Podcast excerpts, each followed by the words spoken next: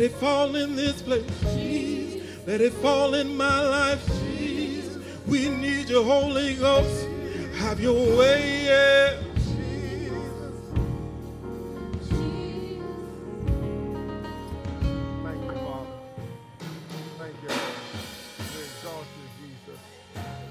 There's no God like you. Hallelujah.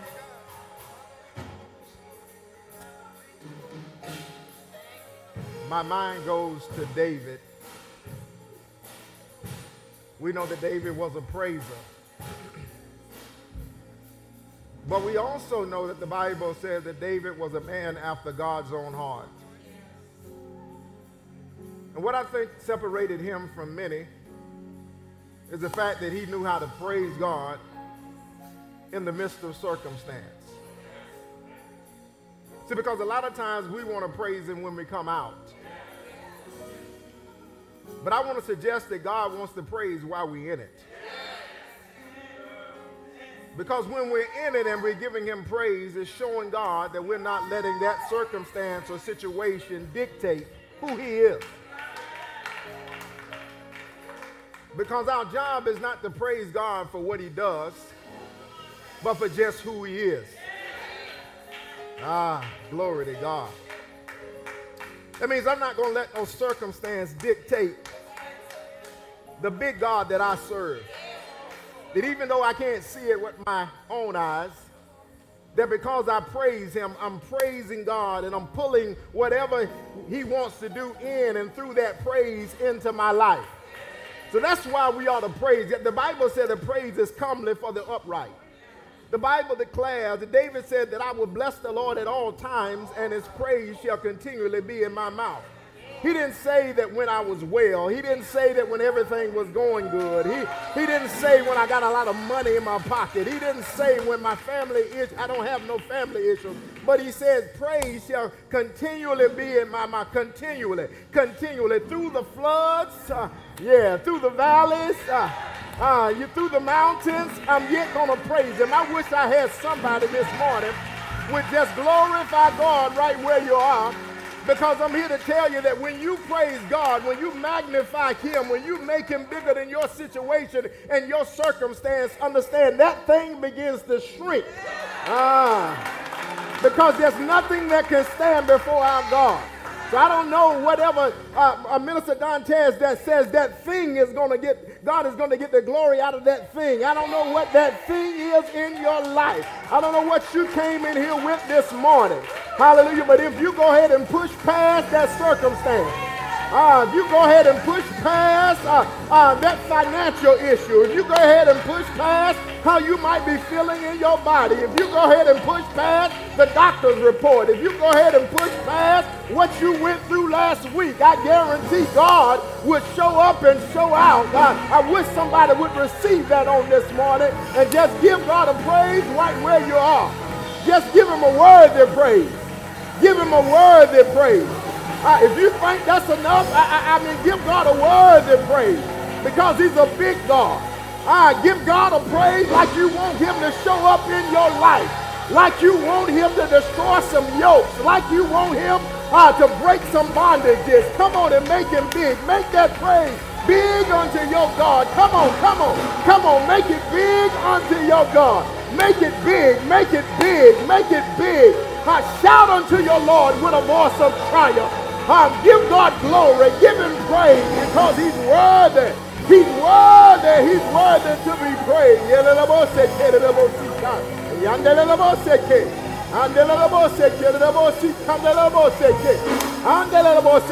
Yeah, yeah, yeah, yeah. Come on, come on. I ain't been fasting for nothing. I ain't been laboring before God for nothing.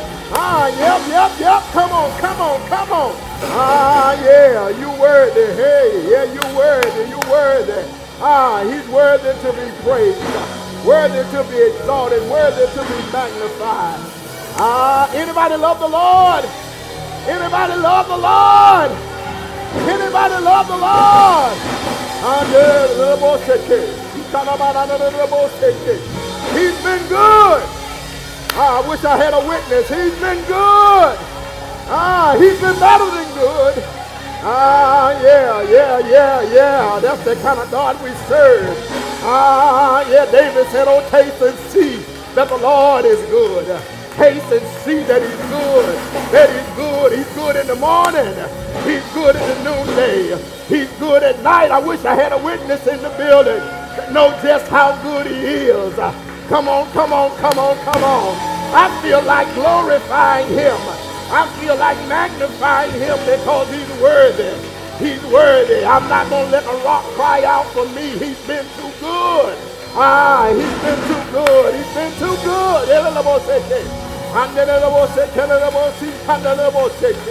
Ah, yeah. Thank you, Lord. Thank you, thank you, thank you, thank you, thank you. If I had a thousand tongues, it wouldn't be enough to tell God thank you. Thank you, thank you, thank you, thank you, thank you. Thank you, thank you, thank you, thank you, thank you. Thank you. Anybody got a thank you in your mouth? Thank you.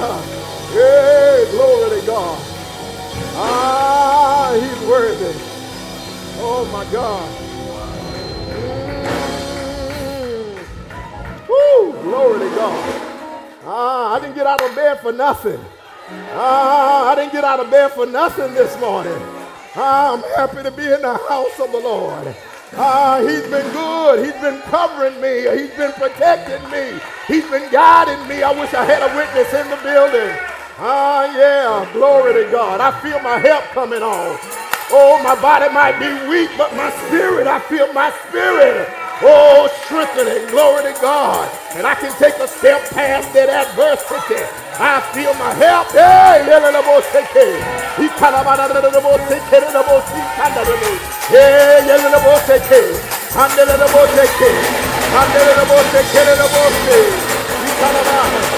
Hey, I feel the Lord releasing some strength up in here. He's releasing some strength up in here. He's releasing some power up in here. Hey, glory. My God, my God. Hey, you're worthy, Lord. You're worthy. Oh, my God. Hallelujah. I don't know what you've been fasting for. I don't know what you've been praying for. But I hear God saying, I'm releasing it. I hear him say, I'm releasing it. I'm releasing it. I, I hear him say, I'm releasing it. I'm releasing it. Glory to God. I'm releasing it. I'm releasing it. Yeah, I'm. Oh my God. Ah, yeah. Ah, yeah. Ah, yeah. Hallelujah. Thank you, Lord. Oh my God. Thank you, Father. Mm. Hallelujah. Amen. Amen. Hallelujah. What an awesome God we serve. Amen. He's a good God. Amen. And we bless him on today. Amen. Happy to be in the house of faith on today. Amen. We thank God. Come on and give our praise team a hand clap. Amen. We thank God for them. Amen. On today. Thank God for our band. Amen. All those that are serving on today. We thank God. Thank God. Amen. For you on today. Thank God for our guests that are in the house of God. Do we have any first time guests? I just want you to wave your hand if this is your first time. Wave your hand. Wave your hand. Amen. Amen. We're happy to have you. Amen. In this house. Amen. On today. Amen. We thank you that you chose to be at faith on today. We don't take it lightly. Thank God for those that are returning guests. We thank God for you as well on today. Amen. Thank God for those that will be joining us via social media platforms. We thank God for you. Amen. Who will be viewing this at a later time. Amen. God is good. Amen. We thank God for our First Lady on today. Let's give her a hand clap. Amen. Amen. Amen. Let's pray. Father, we're honored today. We just thank you for loving us so much that you would come and visit us. Hmm. What is man that thou art mindful of him? God, we thank you that you love us, that you continue to keep us, continue to guide us, continue to empower us with your Holy Spirit. We thank you for that. Thank you for allowing us this day, day that we've never seen before. You woke us up with our life, health, and strength, the activities of our limbs, ability of our senses, and the mind. Lord, to know that we needed to be in the house of God on today, not out a form or fashion, but we just come to honor you for who you are because you're a great God. So, Father, as we've come, God, you said that you withhold no good thing from us. So, Father, we pray that you would meet us at our need on today. God, I pray that David may decrease, that you may increase. Think through my mind, speak through my mouth what thus saith the Lord. What your people need in this season of their life so that they could be everything that they called them to be. Father, you're calling us in 2024. God, you, you're calling us to acceleration, to elevation, and to exposure.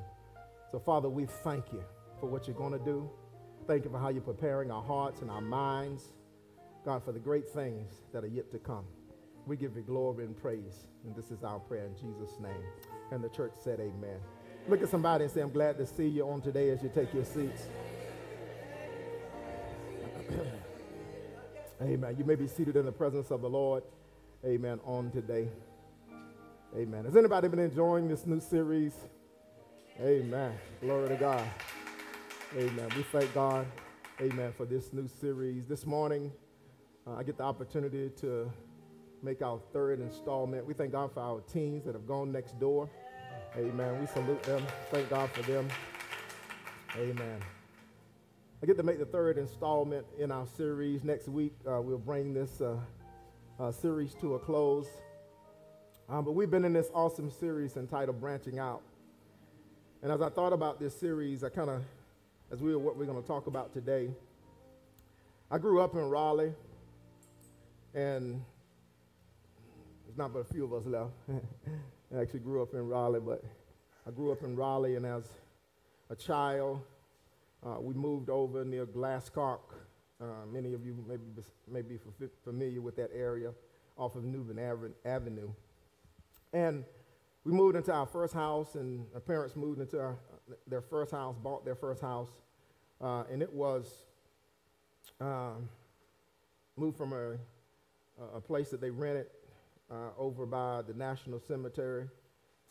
Uh, and we moved over there, and we they purchased that house, and I grew up in that house, and I developed friendships uh, in the neighborhood.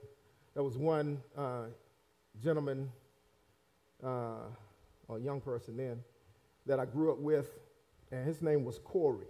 I'm not going to give you his last name because you might know him. Uh, but his name is Corey.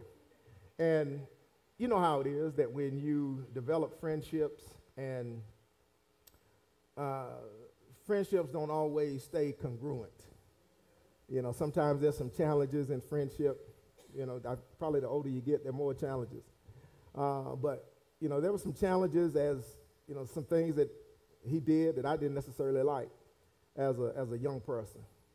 And, you know, back then, it was like, you know, I'm going to get you. You know, I'm, I'm going to get you. Yeah, yeah. You know, we're not uh, my, my grandfather used to call it, you know, we're going to become unbenefit. Um, you know, so me and him had become unbenefit. And this particular day, I, I remember that we walked, we walked to school, went to Powell Elementary, and you know, I told him I was going to get him, and uh, by the time we got out of school, I saw him running. Uh, he stayed five houses up from us uh, across the street. And it was a good little ways, and I took off running behind him, but I wasn't quite as fast as he was. Uh, so he was able to get to his house, and he was able to get in the door. And by the time he got in the door and closed the door, locked the door, I arrived. Couldn't get in because the door was locked. So, you know, thinking I'm big and bad, I knocked in the pane on the door.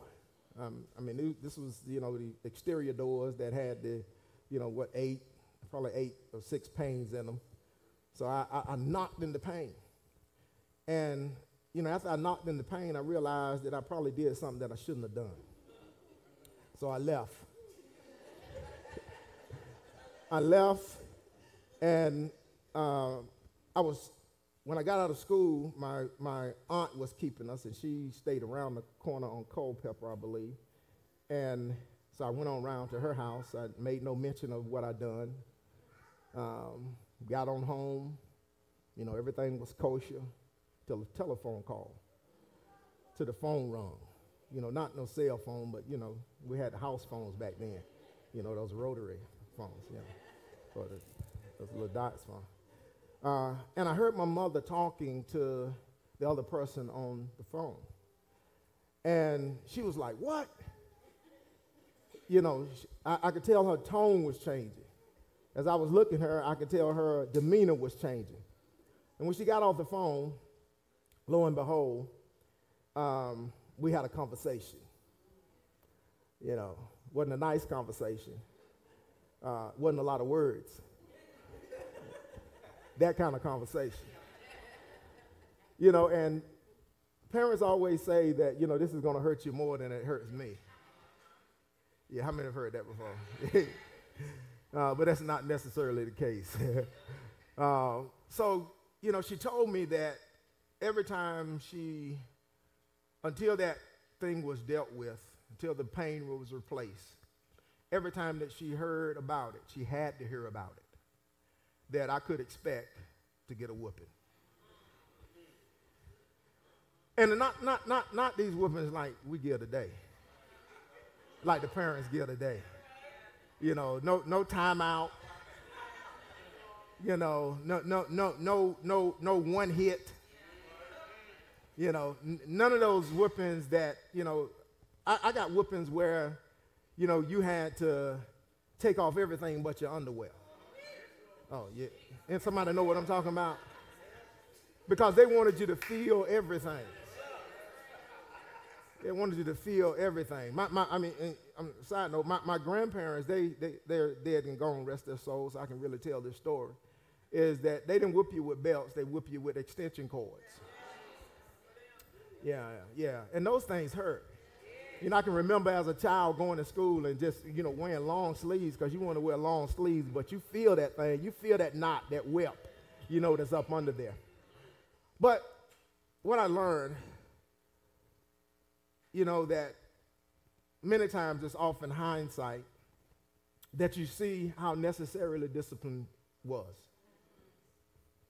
I mean, I, have got friends that have ended up in prison. I've got friends that have ended up on drugs.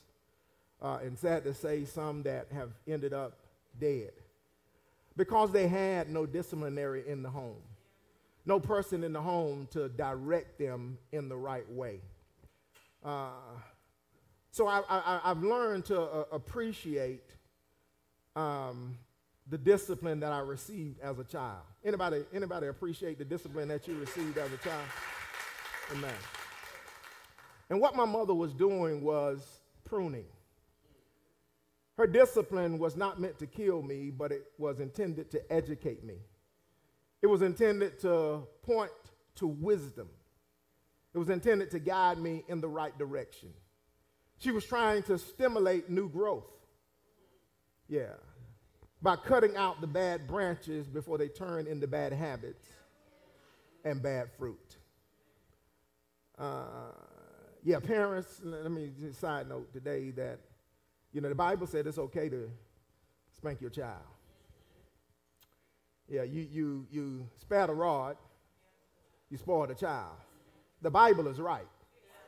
You know, whether we like it or not, the Bible is right. That when we do that, it helps guide, it helps bring instruction, it helps uh, deter things from happening in our life. So she was trying to remove bad branches to produce healthier fruit and better fruit. The writer of Hebrews tells us, Hebrews 12 and 11 says, No discipline seems present at the time, but painful. Every discipline is painful. And we don't like pain, we don't like discipline. But the Bible says, later on, however, it produces a harvest of righteousness and peace for those who have been trained by it. Which helps us to understand that discipline is not to hurt us, but it is to train us. It is to keep us on the right path so that when situations and circumstances come, we can make the right decision. Yeah, that's why I like discipline instead of punishment. See, because discipline oftentimes is on the front end where punishment is on the back end. Uh, So, all month we've been studying and seeing how God has formed us to flourish spiritually, relationally, materially, vocationally, and mentally. And just like a tree that is pruned to produce more fruit, sometimes God has to use spiritual shears to snip away the things keeping us from experiencing God's presence. Now, I understand that there are times when people in authority misuse their authority. I understand that. I understand that people sometimes go overboard with abuse and, you know, whether it's physical abuse or verbal abuse. And what I love about it is that God is not like that. That we have a God that even though he disciplines us, he, he disciplines us for our good. Uh, y'all don't like that. Yeah, he disciplines us for our good. So the first week we looked at God, we looked at snipping the myth of more. Last week we looked at snipping uh, the broken pieces of our relationship. But this morning I want to talk to you about God's divine discipline. God's divine discipline. What makes it different is the fact that it's divine. Hmm. That it's not like man's. But when God does it, understand, understand there's something significant about it because when God does it, He's trying to work some things out in our life. He's trying to bring us into that image that He desires for each and every one of us. He, prides, he, he, his design is to bring us into the blessing that He's destined and promised for our life because some blessings are not going to come if we're out of the will of God. Uh, yeah, if we're out of the will of God. So when I was in business, I, I, I maintained uh, several properties. I told you I had a landscaping company. I, I maintained several properties uh, that had this invasive weed called kudzu. Yeah, anybody know anything about kudzu? Uh, yeah, I got a few people that know anything about, know something about. But but kudzu is an invasive weed. It's invasive because this thing is hard to kill once it gets going. I mean, I would take Roundup and you know spray Roundup on it, and you know it would turn brown but it will come right back. Because it's invasive. Uh, it's invasive. Uh, it was introduced, this weed was originally introduced in the American Southeast to control soil erosion. But the weed ended up being a classic example of a plant that was introduced with good intentions, but has resulted in many bad outcomes. Yeah, this weed, also known as an inch or a foot at night. A foot at night. Because you would see it in the morning and you would go back, and the next day you would come, it would seem like it had grown another foot. Because it's invasive, it, it's, it's spread, and uh, its, it, its goal, or one of its goals, is to outcompass everything from native grass to fully, ne- fully mature trees by shading from sunlight the need for photosynthesis. So it covers whatever the plant is, or it covers the grass, and grass needs sun to grow in order to live. So, because it covers it and because it shades it, whatever is up under it cannot grow. So, it receives all the nutrients that what's up under it should get, and therefore it continues to grow. But not only does kudzu affect other plants, it also affects our environment because it releases large amounts of carbon. It is said that the amount of carbon released as consuming 540 gallons of gasoline or 150 billion pounds of coal. So, virtually, they're saying that kudzu actually causes climate control. Yeah, climate control. But like kudzu, what, what I want to get to is that there is another weed that's withering through each and every one of our lives. Yeah, sometimes it is the consequences of our bad decisions. But worse yet, it is a weed of distrust of something we will call God's divine discipline. Yeah. Because, see, sometimes the Creator wants to get our attention. Yeah.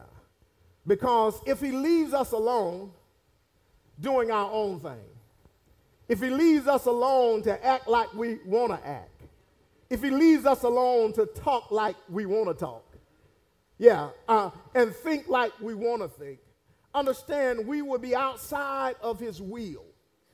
We would, instead of reaping good fruit, we would reap bad fruit.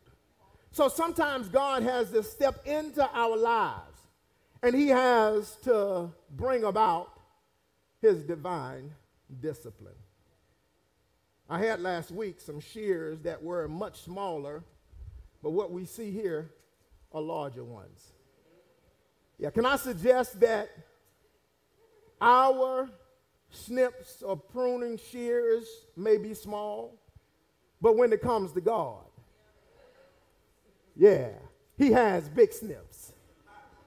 Yeah, he, he has to use something bigger in our life in order to snip off the things and circumstances and situations that we may encounter in life. So let's look at this. Let's look at this this morning. How do we think God snips things to shape us? Let's look at Genesis 2 and 8 through 9. Let's look at this this morning.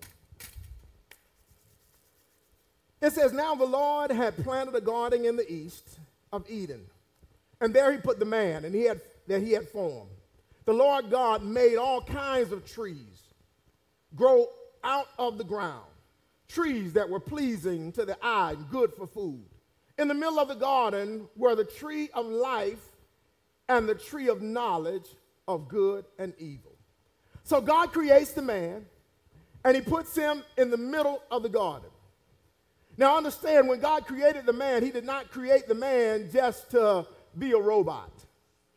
But he created man to think. He created man to carry about uh, uh, a daily activity, He put him in the garden, and he told him to tend to the garden.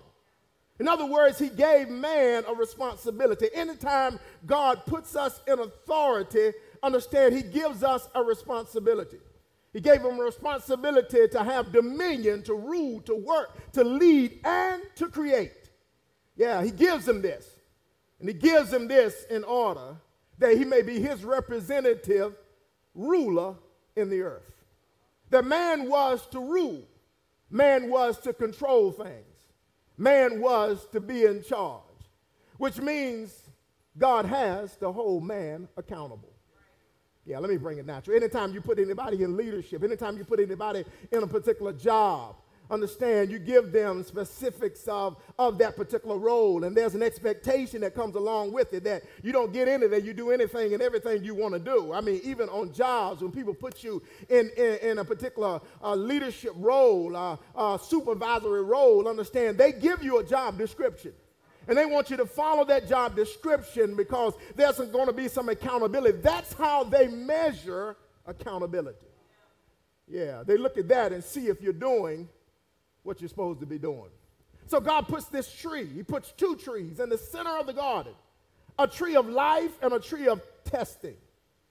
Yeah, the tree of life represents life beyond the original life that God has breathed into humans and then granted them and grant human mortality. And the second tree is a tree of testing, yeah, which is the tree of knowledge of good and evil. God gives Adam, look at this, he gives them one rule, one command, one law. Somebody said that. One rule, one command, and one law.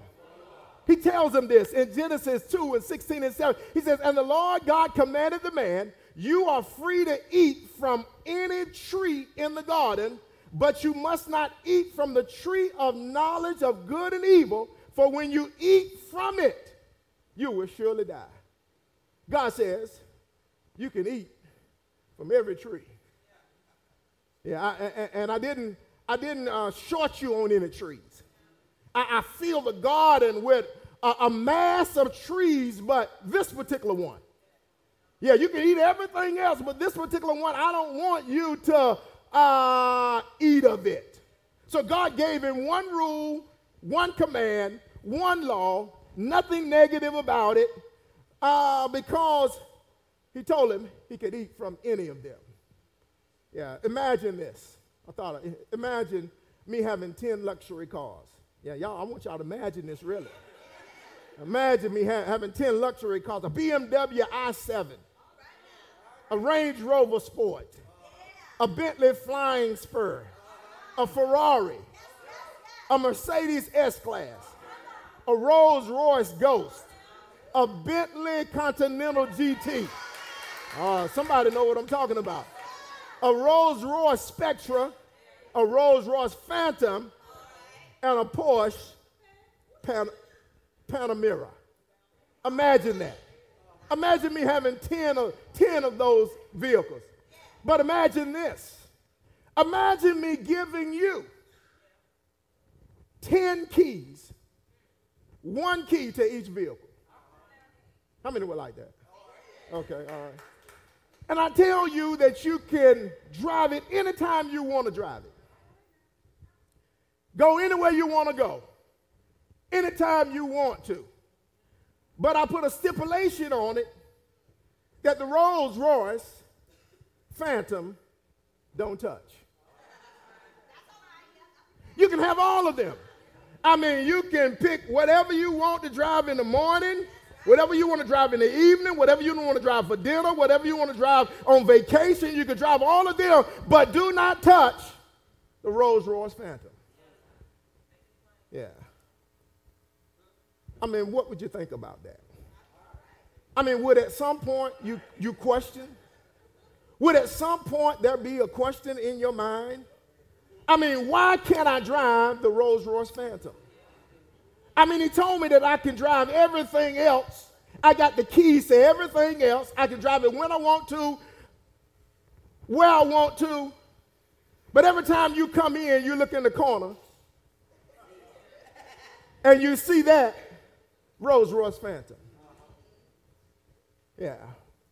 I mean, at some point in time, you would think, what's the big deal? I mean, he's given me legal rights to everything else. Surely I can drive that one. Surely he won't mind. Yeah. See, I think that we would probably think about that. I think that that would drop in our mind. One reason is because because we are humans often we as humans often lean toward the forbidden tree. Yeah. I mean, it's, it's kind of like a, as a child, you, they told you that the oven was hot. But even though they told you it was hot, you just had to find out for yourself. Yeah. I, I, even though your parents told you that, uh, no, don't date them. Don't, don't, don't mess with them. But what happened? We just had to find out. We just had to have them. It is our nature. There's something in us that draws to the forbidden. That even though God has blessed us with plenty, even though God has met our need, oftentimes in our life we find ourselves drawing to the forbidden, and therefore God sometimes has to release his divine discipline in our life. See, every one of us face tests, not traps, but tests. Because I, I want to tell you that God doesn't want to trap you, but he will test you. He, he, he will test you. He, he will test you. He, he will test and see what's inside of you. Huh. Yeah. He'll test us. Yeah, ever since the day, ever since the humanity began, we choose our own way again and again. Instead of trusting, to, trusting the loyal love of our Heavenly Father we often choose our own path. I mean, what if the tree was named something else? What if it was named tree of uh, uh, uh, uh, pleasurable or, or and, and what is sorrow? What, what would, would Adam and Eve, would they have still partook of that tree? Hmm. Something to ponder. Yeah. Because Adam and Eve's actions cause a fracture in their relationship with God. And oftentimes, our reactions, our actions, cause a fracture in our relationship with God. Instead of close proximity to God, they wanted to hide. Yeah, they wanted to hide from God. Instead of fellowshipping with Him, they were engulfed with fear. Does that sound familiar? Does that sound familiar when we have gone contrary to what God has called for our life? That we oftentimes want to hide from God? You know, I don't want to come to church. Yeah.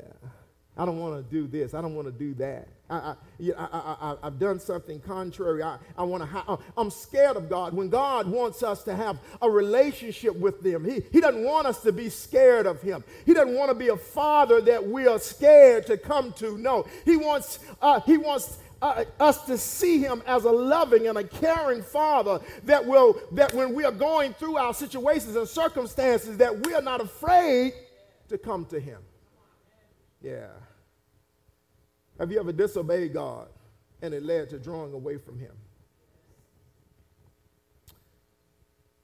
Look at what God said. Look at his response to Adam and Eve in verse 21. The Lord God made garments of skin for Adam and his wife and clothed them. Do you know God could have wiped them off from the face of the earth? He could have destroyed them, but instead, He clothed them. That's what I love about God. I mean, even the Bible tells us, Romans 3 and 23 says, For all have sinned and come short of the glory of God. Romans 6 and 23 tells us, For the wages of sin is death, but the gift of God is eternal life. I, I, I mean, look at the person beside you and say, They deserve death. Yeah. Then look back at them and say, You did too. That's right. Each and every one of us understand. None of us, uh, none of us have dotted every I and crossed every T. Uh, we we failed God at some point of time in our life, and thanks be to God that He didn't wipe us off from the face of the earth. No, but He has clothed us. He has covered us. He's given us His grace and His mercy. Anybody glad about that this morning? Anybody glad that the grace of God covers you? Woo! Oh. I'm so glad because if I think back over my life, if I think about what I've done, if I think about all the things that I said that were contrary to God, if I think about the thoughts uh, uh, that I did not bring captive to, to the will of God, if I start going back down memory lane and start thinking about all of that stuff, surely I ought to be pushing up daisies right now. But thanks be to God that He's given me another chance, a second chance, a third chance, a fourth chance, only because of His grace. Uh, so let me give you a couple of things pertaining to God's divine discipline. The first thing I want to tell you is, is that it's corrective, not punitive. It's corrective, not punitive. Let's look at this. Punitive means uh, an intended as punishment. In other words, it's a retaliation of something that you did. And I'm so glad that God didn't discipline me based on what I did. Mm. Uh, maybe you hadn't done some stuff like me, uh, but, but, but, but I know what I done. I know what I said. I know how I acted. I know, glory to God, that I was outside of His will. But I thank God that He didn't discipline me in retaliation to what I did. But the discipline came for correction because he does not want me to stay in that mindset. Now, he does not want me to continue to walk down that same path. That's why I love God, that he's a corrective God. Now, he's not out to destroy me. He's not out to, uh, uh, to kill me. No, he wants my life corrected. Anything that I do that's wrong, he wants to make sure that I'm not found there next year or the year after, but I grow and I mature uh, by his grace and his mercy. Anybody glad about that on this morning? Ah. See, one thing is wrong with our penal system or our prison system is that it, it, it, it, it punishes, but it doesn't correct. A lot of people go in and they come out the same way. It was intended to be a place of correction.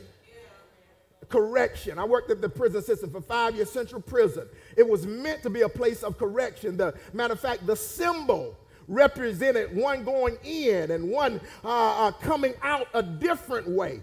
But oftentimes people went in and they came out the same way. And that's what caused them to have to keep coming back because there was no correction given. It was a place of punishment, a place of housing where they couldn't get out. They couldn't do anything they wanted to do. Uh, they had to eat what they were given. They had to sleep they, when they were, were, were told to sleep. They had to get up when they were told to get up. It's good at punishment, but not correction. Uh, but God's grace means a second chance. Uh, I don't know about you, but I thank God for a second chance. Uh, y'all ain't gonna help me this morning. Some of us are on our 999th chance. Uh, but I thank God he keep on giving me chance after chance after chance. I'm here this morning because I got another chance. I took another breath this morning because I got another chance.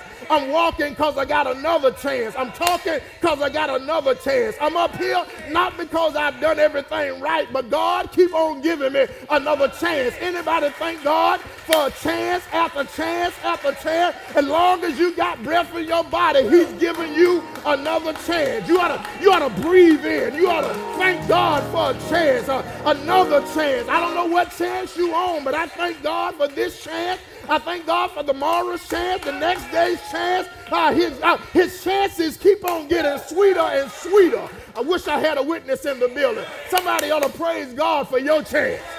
Ah, uh, yeah, you ought to give him praise for your chance, your chance. That's right, your chance. Uh, uh, you could have been dead and gone. You could have been knocked out. Glory to God. You could be naked outdoors, but look what God has done. You could be uh, having no job, but God keep on giving you chance after chance after chance. Somebody ought to praise God for your chance. Oh, my God, my God. Ah. See, when God's divine discipline takes place in our lives, it's for the purpose of correction. I mean, Hebrews 12 and 6 says, The Lord trains the one he loves. Whew, my God. He corrects everyone he accepts as his son. So understand when correction comes, it's only showing or validating your sonship or the fact that you're a daughter of his. I mean, Hebrews, uh, uh, the message translation says, it's the child he loves that he disciplines. The child he embraces, he also corrects. Uh, and I'm so glad, yeah, uh, that I got a God that corrects me. Uh, y'all ain't gonna help me. I, am so glad that I got a God that corrects me. He, he, he, he corrects me even though sometimes I don't want to be corrected. Uh, you know how we get. Yeah, we get in our own way. We know it's wrong, uh, but yet, uh, uh you know, I still want to do it. You, you know how this flesh is. Uh, but I'm so glad that He corrects me. Uh, anybody had to be corrected last week? Oh, never mind. See, one of the reasons that God wants to bring correction is because, see, our failure doesn't only affect us. See, God, God, oftentimes when we do things, we're just looking at our benefit. We're looking at how good it's going to make us feel. You know, uh, uh, what we're going to get out of it. But truth of the matter is, is that you're attached to some things. Whether it's a spouse, whether it's children, whether it's grandchildren, whether it's some friends, I mean, whether it's just people that are looking up to you, whether it's other members uh, of the church, understand you are attached to other things. And God understands this. He understands that when we fail, it doesn't only affect us. Every adultery, adultery doesn't just affect that person or those two people. Every lie doesn't just affect that person. A theft, somebody breaks in and, and steals something, it doesn't only affect them or the person. Think about it. All those people that are in jail now, it did not only affect them. A man was, uh, uh, um, uh, a man was, what do they call it? On death row, he, no, no, he was executed. He was executed last week. Executed by gas. Y- y'all read that right? Y'all see it on the news? Executed by gas. The only one, the first time ever that they used gas. They tried lethal injection before, but it didn't work. So they used gas. Can you imagine? It did not only impact him, but it impacted everything that he was attached to.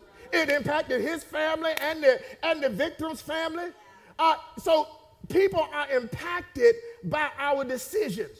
So God sometimes has to discipline us uh, in order to, uh,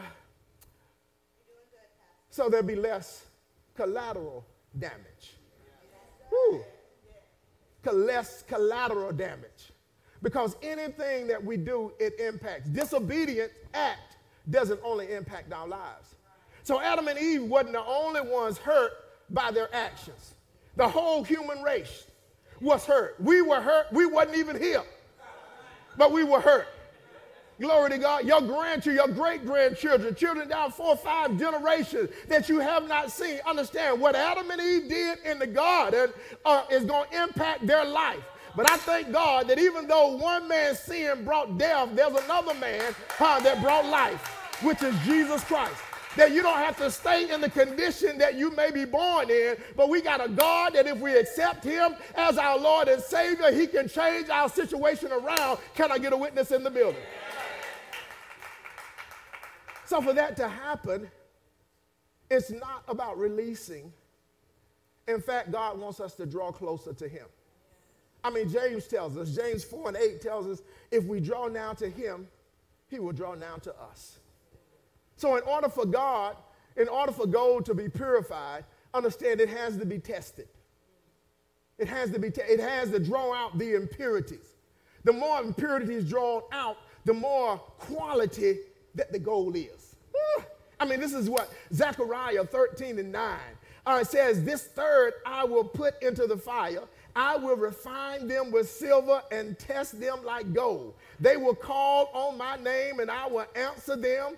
I will say, They are my people, and they will say, The Lord is our God.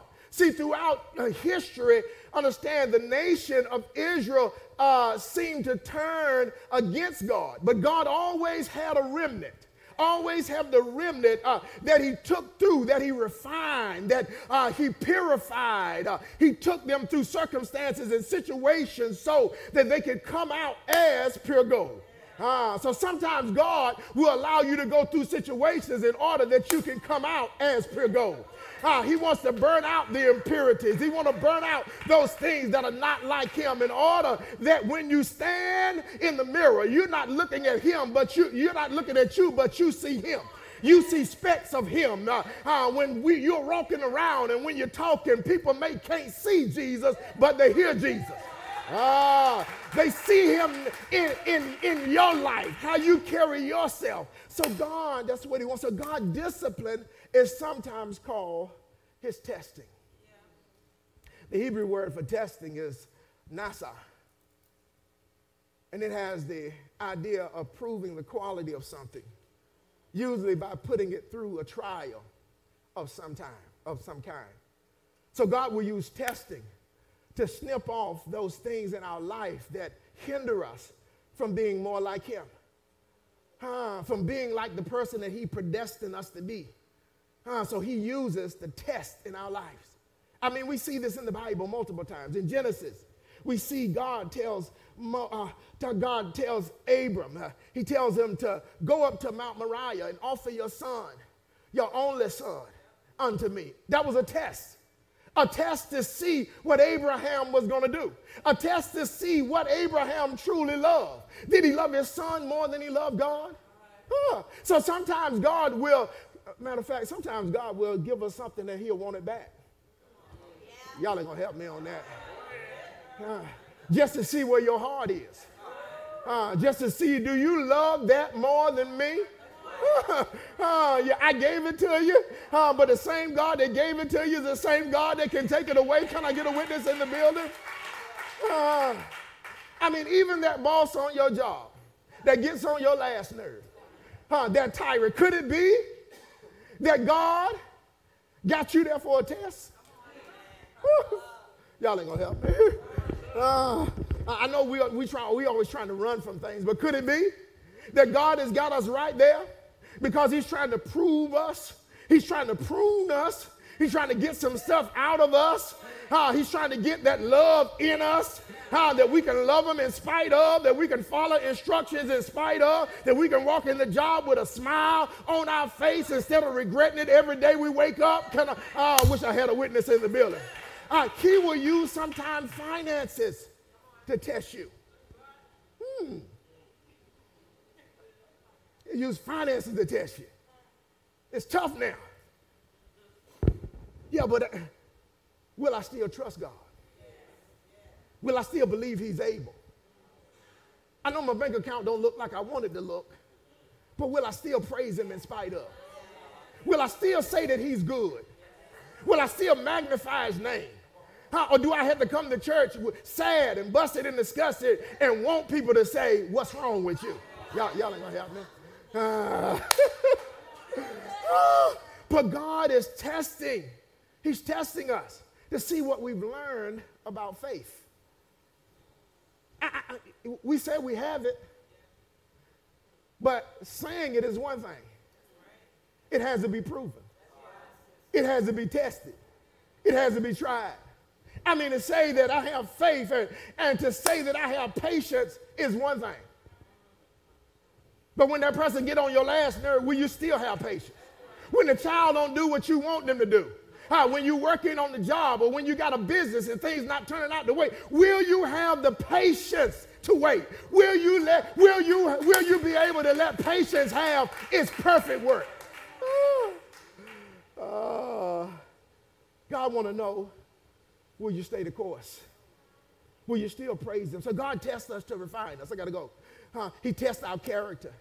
He tests our faith. He tests our endurance and our obedience. Uh, and I know we don't like pain. No, we, we, we, we, we don't like pain, but how, but how many know pain is necessary? Ah, ah. Yeah, I'm reminded of what the Apostle Paul said in 2 Corinthians 4 and 17. He says, For our light affliction is but for a moment, is working a far more exceedingly and eternal weight of glory. So every test, uh, can I tell you, every test, uh, yeah, I know you think it's meant to harm you, but it's meant to bless you. Every test that you encounter, every circumstance that you may be going through, that God allows to come, that it may not be the enemy, but it may be God trying to test you to see what's in you. Huh. So God does that in our lives. Uh, so the enemy wants to make us to look at the test instead of looking at the outcome. When the truth of the matter is that the outcome will be much greater than the test. Ah, y'all ain't gonna help me. When you walked across that, when, the, when you had the exam, it was difficult. But when you walked across that stage, it brought you joy. Yeah, the, the, the exam was difficult, but the outcome was much better. Yeah, those, are, those of you that had given birth to a child, the, the pregnancy was difficult. But when the child was born, you forgot all about the pain huh, because it brought you greater joy. Uh, y'all ain't gonna help me. Uh, I mean, for those of you that are single, your wait, understand, is difficult. But the wait is gonna be worth it when God gives you the right person. When He brings the right person in your life. Glory to God, that you ain't got to look back and regret. You ain't got to look back and cry. You ain't got to turn over in the bed and say, What in the world did I do? God will make it worthwhile. I wish I had a witness in the building. oh, I gotta go. so, but the enemy wants you to think that God's out to harm you. When in fact, 3 John 1 and 2 says, Beloved, I wish above all things that thou prosper and be in health, even as thy soul prosper. God is after your prosperity in every area of your life. He wants you to prosper. He wants you to flourish in every, anybody want to flourish in every area of your life? He wants to do this. Man. That's why he tells us that we're the head and not the tail, that we're above and not beneath, that I'm going to bless you going in and coming out, that your covers are going to be blessed, that your children down through generations are going to be blessed. Deuteronomy is full of blessings. He tells us these things in order that we may have hope and live our life according to his will so that God can release the blessings that he wants to release in our lives because God is not going to release it in any kind of way. But he loves us so much that he'll bring discipline to keep us right, to pull us back on the right path. Anybody glad about that on today? So God is not a mean father. And I'm just about finished. He's not a mean father. So we can't put him in the category with earthly fathers. I mean, maybe your earthly father abandoned you. Maybe your earthly father abused you. But we can't put God in the same category because he's much greater. He's our eternal father. He, he, he's our heavenly father. Uh, so, so God loves us in spite of everything. So God's divine discipline confirms your identity as a child of God. So God refines to make you a better version of you. How many want to be a better version of you? Which means there, there are times we got to let discipline play its course. I know it's painful for a moment. But the greater reward will be beneficial. I, I, know we itch to do things, but could it be that God is saying, not yet? Could it be that He's saying that it, it's not quite time? The last thing I'm going to deal with uh, it's affection, not abandonment. So God's discipline, divine discipline, is affection, not abandonment. So discipline says God is really there and he knows your name. Isn't that something? He disciplines those he loves. I mean, who do you think loves you more? I mean, if, if I'm a parent and I never chastise my child, I mean, which one is, is which one exemplifies love? Me letting them do things that's going to harm them or me disciplining them so that they won't do things that's going to harm them. That's a greater act of love when you're willing to step in and discipline. And that's what God does. He often steps into our lives, life and he disciplines us because he loves us, because he wants to bless us, because he wants to do some greater things in our life. How many want God to do some greater things in your life? I'm, I'm closing. So, what should we do? As, as I close, what, what should be our response to God? The first thing we should do is we should embrace it. God's divine discipline, we should embrace it. How often do we want out? But when we come out too quick, I mean, when you put a, a, a cake in the oven, I mean, I got some bakers in here. I mean, you put the cake in the oven, and the way you know it's done, you know, you take that toothpick, you stick it in that cake, and it comes out clean, you know what? It's done. But if you take it out early, it's not going to be good. Insides are not going to be right. It's going to fall.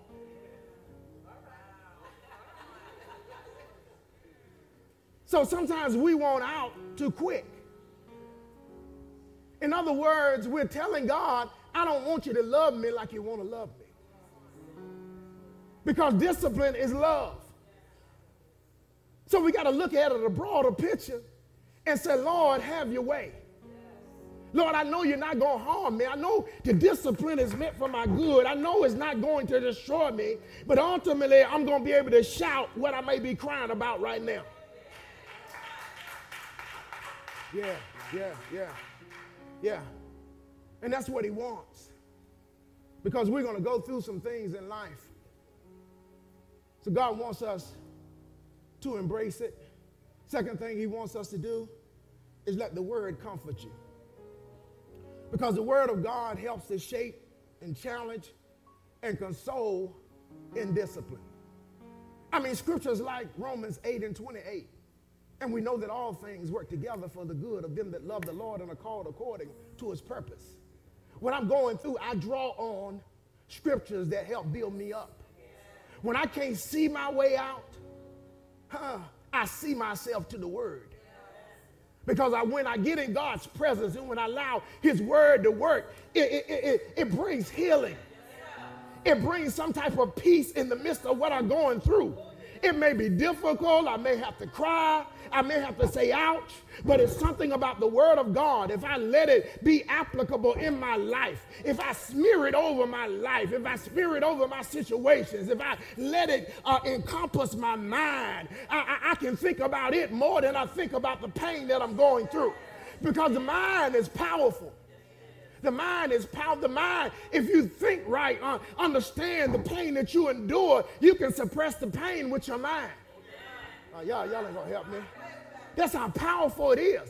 And that's how powerful the Word of God if we let it work in our life, if we let it saturate our mind. Glory to God. If we wake up in the morning reading the Word of God, every now and then through the day, through the challenges that we're going through, when the boss act up, when the co-worker act up, when I get the phone call, if I can just find the Word of God, ah, the Word of God will bring me peace. I wish I had a witness in here. The Word of God will bring me comfort. It will soothe my soul by the Word of God. That's why David said, I hide your word in my heart that I won't sin against you. David understood the power of the word of God. And that's what the enemy doesn't want. He doesn't want us to have the word of God. He doesn't mind us saying cliches and all these other things, but we need the word of God.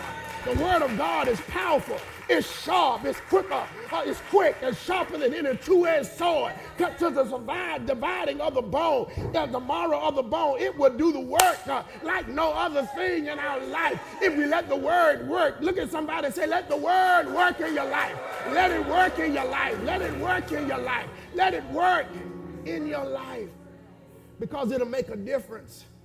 Oh my God. And lastly, is that there comes times in our life where we have to repent and receive God's grace for a second chance. Yeah. Yeah, repent. There's two things when it comes to repentance there is confession and a turning. We got to confess our faults, confess what we did, confess it to God. You know, but the Bible also tells us confess it to one another. And that's something that we don't like to know, like to do because we don't, we don't, we don't want to let anybody else know where we've fallen. But the truth of the matter is, the Bible said we overcome by one another's testimony. Huh. When you know my downfalls, I know your downfalls. I can't judge you and you can't judge me. We're walking in this thing together and we look to God to give us both strength and power. Uh, it makes a difference. Uh, because none of us, none of us in here have dotted every I and crossed every T. Uh, so there's going to come some times in your life where you got to fall down and you got to ask God, God, I'm sorry. I didn't trust you. I didn't believe you. God, I did this. I did that. And I'm telling you, the quicker that you repent, the quicker that you'll come out of it. Because what the enemy wants you to do, he wants you to not repent. He wants you to wallow in that thing. Uh, any wound that's open that is not tended to, understand is going to get infected it's going to do damage to uh, uh, some other areas of the body. And that's what unrepentant sin does. It hurts some other areas of our life. We'll wonder how in the world did this happen? Is because you didn't take care of that. Uh.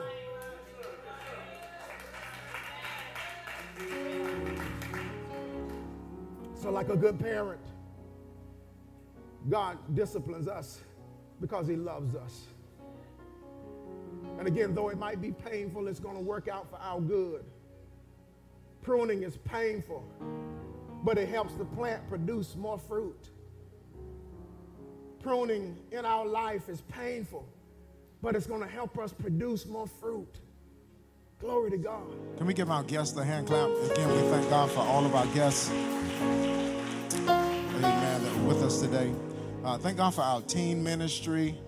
Uh, parents, uh, if, you, if, you, have a teen, please make sure uh, to go over to the annex uh, for about a 15 minute meeting. Uh, it's going to be critical for our, our, teens. I think they had an awesome time on yesterday. I saw some pictures and things. Had a good number that was there as well. we thank God for our teen ministry and, and, those that are leading our teen ministry.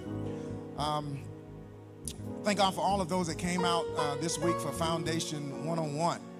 Amen. A great support. Amen. As, as, as the announcement said, we encourage you to sign up for the next classes uh, as well. Uh, and thank God this is uh, the last week of the fast. Amen. Amen. Uh, no Wednesday, no Wednesday in the Word uh, this week. Um, we'll pick that back up, or we'll pick services back up on uh, the first Wednesday. Typically, we don't have uh, any services on the fifth Wednesday, so this is the fifth Wednesday. Uh, so just take it and enjoy family uh, during this time. Um, as far as the, the women's ministry uh, sign up, uh, you can actually go on the website. There's a link, singles, I'm sorry, singles. There's a link on the website that you can actually scroll down to the bottom and click that link to register. Um, sure I got everything. Amen. All right. Everybody good? Amen. Come on and rest on your feet. Amen. We thank God for everything that's been said and done. Next week, we look to conclude this series. Uh, and then uh, February is just going to be an awesome time. Uh, I got a new series that we're going to dive into. Uh, we'll probably release that on next week. Uh, but God is God is doing some wonderful things, and we thank God. Father, we're honored today. We thank you for just being able to be in your presence, just being able to worship you and honor you and praise your holy name. Father, we pray that you would thank you for giving us your word. For the interest of your word, give us life. So we thank you for it. God, we pray that we would hide this word in our heart, that we won't sin against you. God, that we would be able to regurgitate it in our life as we go through life. So, God, we thank you. Bless everybody up under the sound of my voice. God, everybody that will view this on social media, God, we, we speak into their life. Pray that you would do something supernatural, incredible in their life. Father, we're honored uh, just to be here. God, and as we leave this place, but not your presence, we pray that you would continue to be with us and lead us and guide us until next time. This is our prayer in Jesus' name. And the church said, Amen. Amen again. Amen to God's glory. God bless you. Have an awesome week in the Lord.